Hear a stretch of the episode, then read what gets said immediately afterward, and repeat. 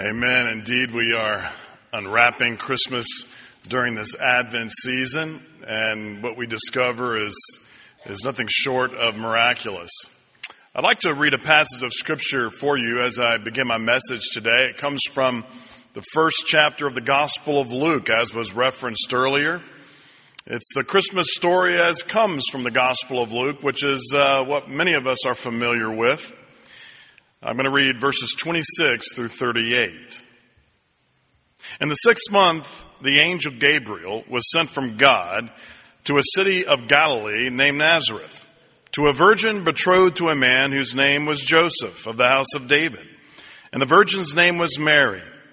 And he came to her and said, Hail, O favored one, the Lord is with you. But she was greatly troubled at the saying and considered in her mind what sort of greeting this might be. Wouldn't you?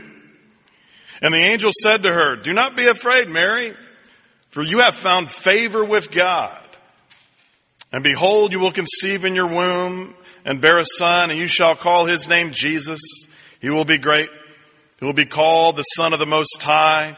And the Lord God will give to him the throne of his father David, and he will reign over the house of Jacob forever and of his kingdom there will be no end. And Mary said to the angel, How shall this be, since I have no husband? And the angel said to her, The Holy Spirit will come upon you, and the power of the Most High will overshadow you. Therefore, the child to be born will be called Holy and the Son of God. And behold, your kinswoman Elizabeth in her old age has also conceived a son, and this is the sixth month with her who was called barren. For with God nothing will be impossible. And Mary said, Behold, I am the handmaid of the Lord. Let it be to me according to your word. And the angel departed from her. May the Lord add his blessing upon this reading of his holy word. Help us to hear it, understand it, believe it, and then live in response to it. Let us be an attitude of prayer together.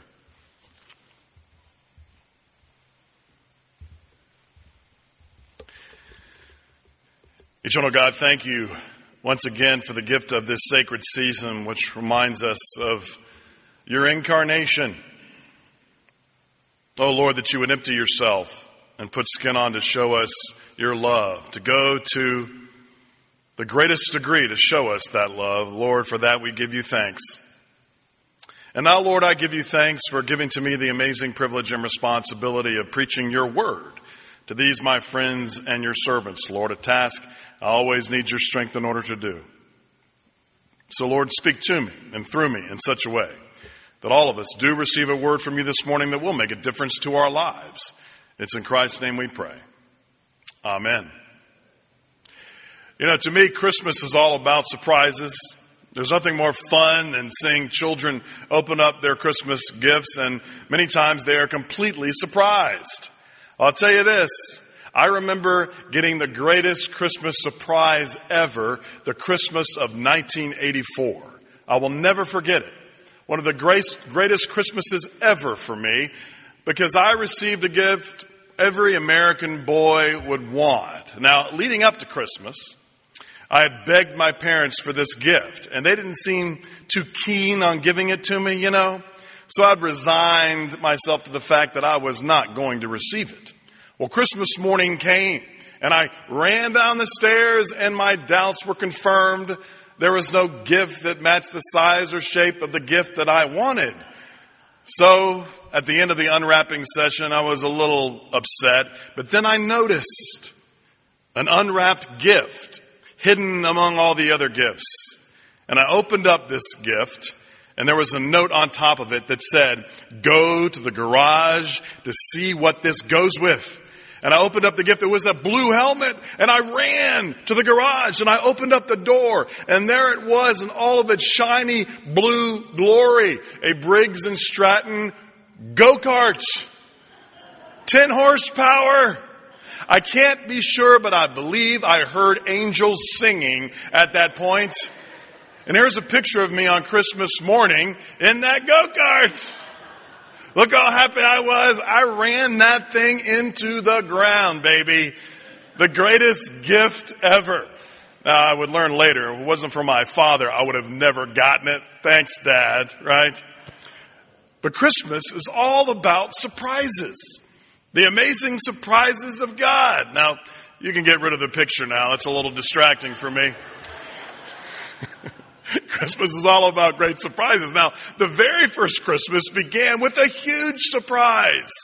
Mary got the biggest surprise of her life when the angel Gabriel told her that she was going to birth the Son of God. What could be more astonishing than that? Shock may be a better word. And then Elizabeth was completely shocked when she was told in her old age, not being able to conceive, that she was going to birth John the Baptist. And we would learn later that they would meet one day, and as Mary and Elizabeth met, the Bible says that John the Baptist and Elizabeth's womb just leapt in that meeting. Now can you imagine that meeting, folks? Mary, the Virgin Mary, pregnant with the Son of God, and Elizabeth in her old age, barren, pregnant with John the Baptist. Oh, the surprises of Almighty God. Christmas is about the joyous surprises of God. So this morning what I want to do is I want to open up the surprises of Mary's story and the Christmas story because it teaches us about the love of Almighty God. Because when the love of God shows up, amazing things happen. You see, the love of Christmas reminds us of the things that God loves to do. And one of the things we see in Mary's story is that God loves to do extraordinary things through ordinary people. I mean, Mary was just a, a poor peasant teenage girl. According to life expectancy of the time, she was between the ages of 13 and 16 years old. Can you imagine that? Had no life experience, wasn't sophisticated, yet God had called her to birth the Son of Almighty God. And at first she couldn't believe it. In the text it says in verse 34, she simply said, how can this be? Lord, how can this be? How can this be that you're to do this through me? How can this be? I'm just a teenage girl. How can this be? I'm not important. Lord, how can this be? You know, many of us have the same reaction when we feel that God wants to do something extraordinary through us. We have a, a Luke 134 mindset. How can this be, Lord? We give excuses. We talk about our fear. We talk about our inexperience. And we say, Lord, how can this be? And maybe for a long time, God has been tugging on your heart to do something extraordinary through you. Maybe it's a ministry that God is calling you to start. Maybe it's, it's taking some risk in your life and having that conversation, whatever it is, or, or taking a step of faith. And all you can do is give excuses to God as to how it can't be. I'm too old. I'm too young. I'm not experienced enough. I'm not sophisticated enough. I'm not educated enough. Lord, how can this be? If that's where you are today, this is what I have to say to you. It's time to start doubting your doubts and having faith in your faith. It's time to believe in the God who made you and what he can do through you. It's time to move folks from a Luke 134 mindset to a Luke 138 mindset. Because look what Mary finally said in Luke 138. She would say, here I am, a servant of the Lord. Let it be according to God's word. Mary didn't know much. But she did know this. That God could accomplish whatever God wanted through her. And what we see in Mary's story, and what we see through the Christmas story, is God will bring in all the power and all the resources and everything we need to accomplish His will through us. We don't have to worry about all the details. God will take care of the rest because God loves to do extraordinary things through ordinary people. If there ever was a story that reminds us of this, it's the Advent story. And why is God like that? You know, I've discovered that, that God loves to do extraordinary things to ordinary people like Mary because one of the reasons is when God wants to work through ordinary people like us, we have to rely on the power of God to get it done. God knows that. When was the last time you attempted something so great for God that you knew you had to rely on His power in order for it to happen? And the other thing is this. God knows that His power is on display through our weakness. And one of the things I've learned about God, that sometimes God is a show off. And when the world tries to say, well, this person is not experienced enough, this person is not educated enough, this person's a weirdo, this person's messed up, God says, oh, not so fast. Watch what I can do through this person. You just watch. Now I'm about to share something with you that you're going to find quite surprising. I was a very shy kid. Very shy. Painfully shy. I couldn't look adults in the eyes. And, and in fact, it wasn't until I was a, you know, a, a young teenager that I started to come out of my shell. But even then, I was still a bit shy. And honestly, there's still a little bit of that shyness in me. I mean, I may look calm up here right now, but my heart is beating a mile a minute. This is not as easy as it looks, folks, okay? It's not. But when I was 19 years old, I was called to my first church. God called me into ministry. And I was terrified of public speaking. Yet at 19, I was going to serve my very first church as a licensed local pastor in Plant City at Springhead United Methodist Church. And I was terrified that first Sunday preaching that first sermon. I'm sure it was the worst sermon ever preached in Christendom. But that country church, they loved me. They loved me into being a preacher. And I will tell you this, church, and every church I've served and every ministry I've been a part of, God has worked through me. He has never failed me. I know that. Like a church like this, I need God's power in order to serve it. I can't do it alone. God has never failed me, and I tell you, God will never fail you regardless of what He calls you to do and what He's calling you to do today. Now the question is for me, as we get back to Mary, what turned the key for her? At first she said, how can this be? And maybe gave excuses, but then all of a sudden later in the story she says, here I am, let it be. And you know what I believe? I believe what turned the key for Mary was something the angel Gabriel said to Mary. Take a look in verse 37. For nothing will be impossible with God. Can you say that with me? For nothing will be impossible with God. And that's another thing God so loves to do that we see in the Christmas story. God loves to do the impossible. Over and over again in scripture we see that, that God loves to do the impossible. Now, I want you to imagine something. Imagine the fears and the risks that Mary was taking by taking on this assignment. I mean, folks, we sit here comfortably knowing the rest of the story and lighting the Advent candles and know how this thing ends, but Mary did not have that luxury. Could you imagine the risks? I mean, imagine for a second that first conversation that Mary had with Joseph when she found all this out. Uh, Joseph, I have something to tell you. I'm pregnant. What? Oh no, no, no. Don't worry. It didn't happen the regular way. Uh, I am pregnant because of the Holy Spirit. Can you imagine Joseph's reaction? That's a good one, Mary. Why don't you tell me another one? Very good. Tell me another joke, Mary. In fact, Joseph was on his way out of town until God got a hold of him. Unbelievable. Now imagine Mary also thinking about how she would be embarrassed when the community found out. The community who would not believe what was happening to her. How she'd be ostracized from that community. How she'd be pushed aside in that community. Yet Mary knowing all the risks, knowing what could happen to her. Yet because even in the midst of all of her fears, she knew that God could do the impossible. And because of that, she was blessed. Now let me ask you this. Does anybody want to get blessed by God today?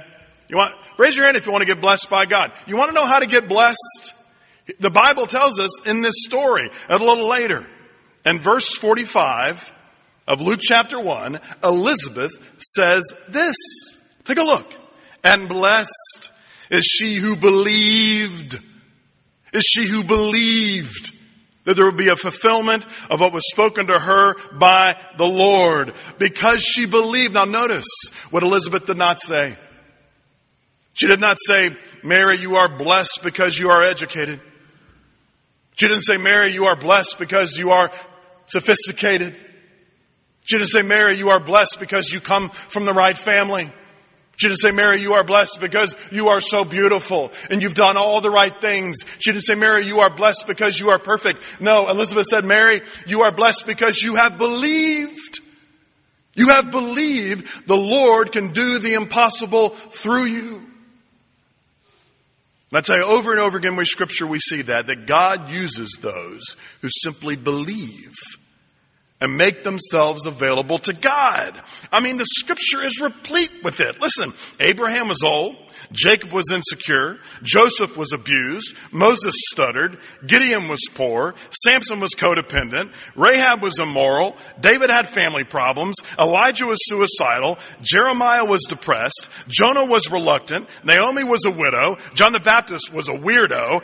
Peter was impulsive and hot tempered. Martha worried a lot. Zacchaeus was unpopular. Paul had poor health and Timothy was timid. Yet God used each one of them because they believed the Lord could do the impossible. God blesses us when we say, Lord, take me and use me. I believe you can do the impossible through me. I make myself available to you. I'm not going to worry about the details. I'm going to be available to you, Lord. I'm going to do the possible. You do the impossible. And I believe that personally. A Sunday I came home in my early 40s, came home from church and preaching, and I walked through the door and I couldn't believe Brandy's face. She said, sweetheart, I gotta tell you something. What's that? I'm pregnant. I'm sorry? Holy Moses. Actually, I think I said something else, but I can't repeat it in the pulpit. Are you kidding me? I'm not kidding you. 18 years told we could never have kids, and yet Brandy was pregnant. We thought it was impossible. Evidently not for God. Christmas shows us that God loves to do the impossible. Loves to do the impossible. But I tell you this, it also shows us that God so loves you and me. This amazing Christmas story. God so loves you and me. Now, what do you think is the greatest Christmas carol ever written? Joy to the World? Rudolph the Red-Nosed Reindeer? Gra- you know, grandma got run over by a reindeer. Do some of you like that one? Silent night. No. No, the greatest Christmas carol ever written for me is the Magnificat. The Magnificat.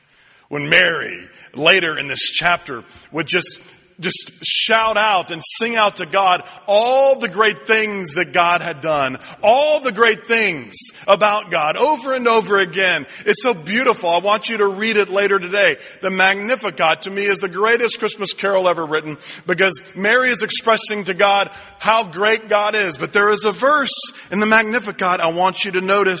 It's verse 48 where Mary says, for he has looked with favor on the lowliness of his servant. Now, some translations say he has been mindful.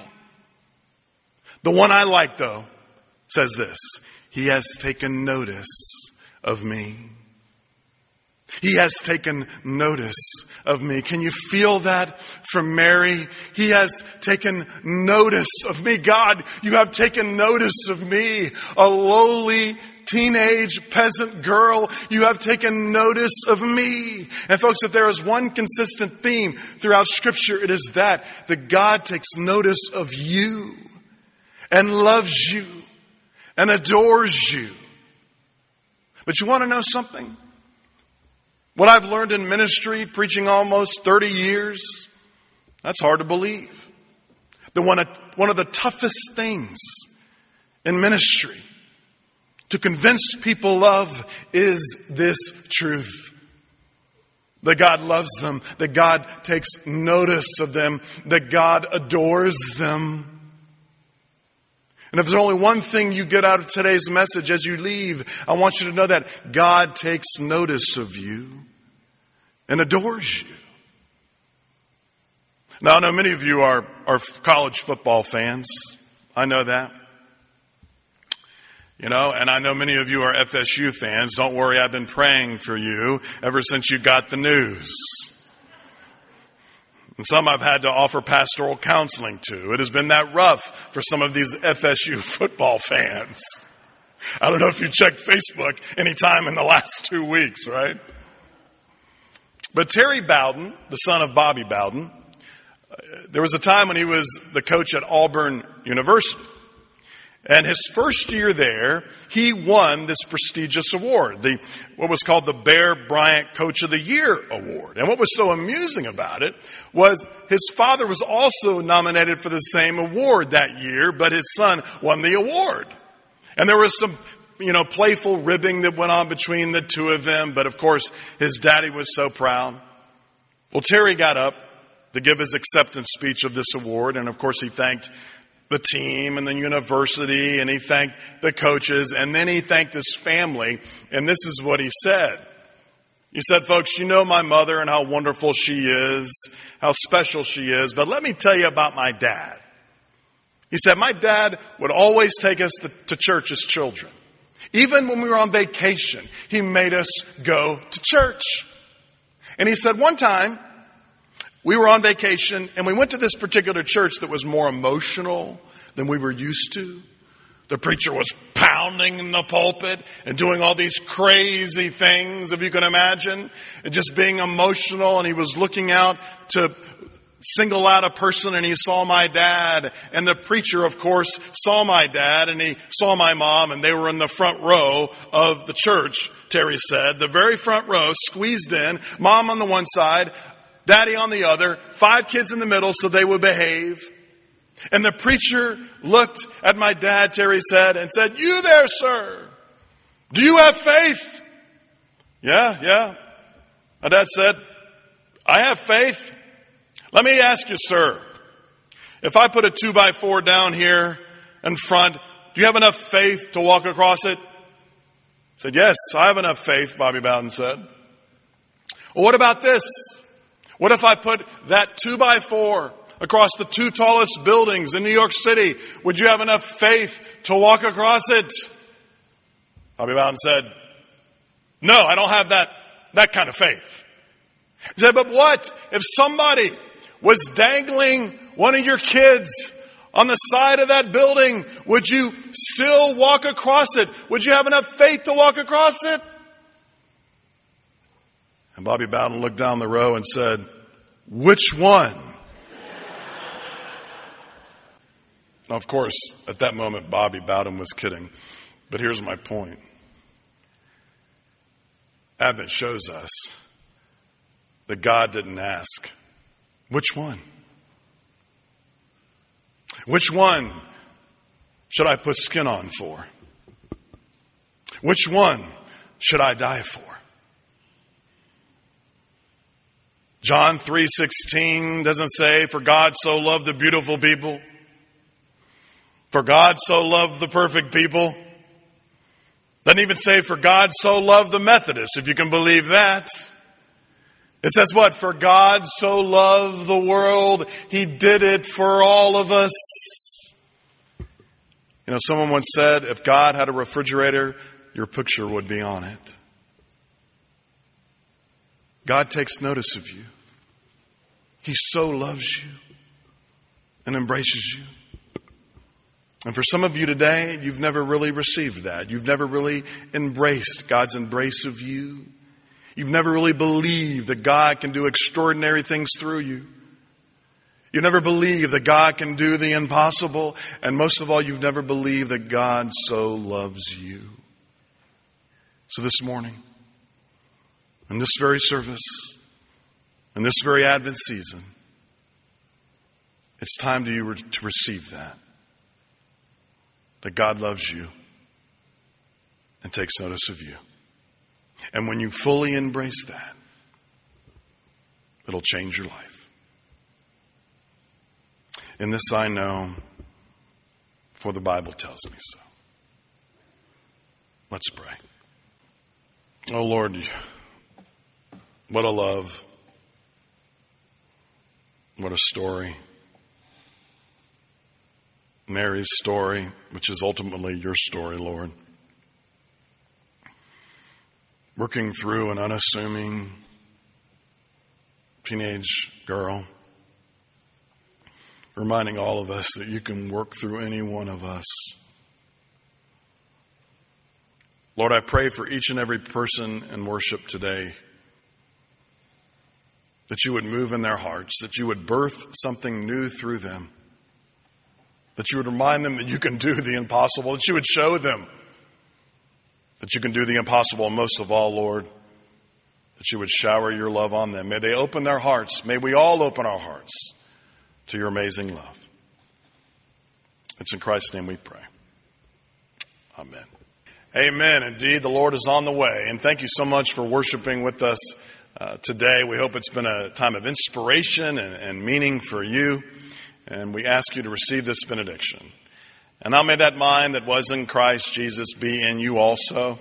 May the love of God, our Heavenly Father, abide with you this day and throughout this week. May the guidance and power of the Holy Spirit fall fresh upon you. And the faith and fellowship of all true disciples of Jesus Christ go with you and sustain you both now and forevermore. Amen.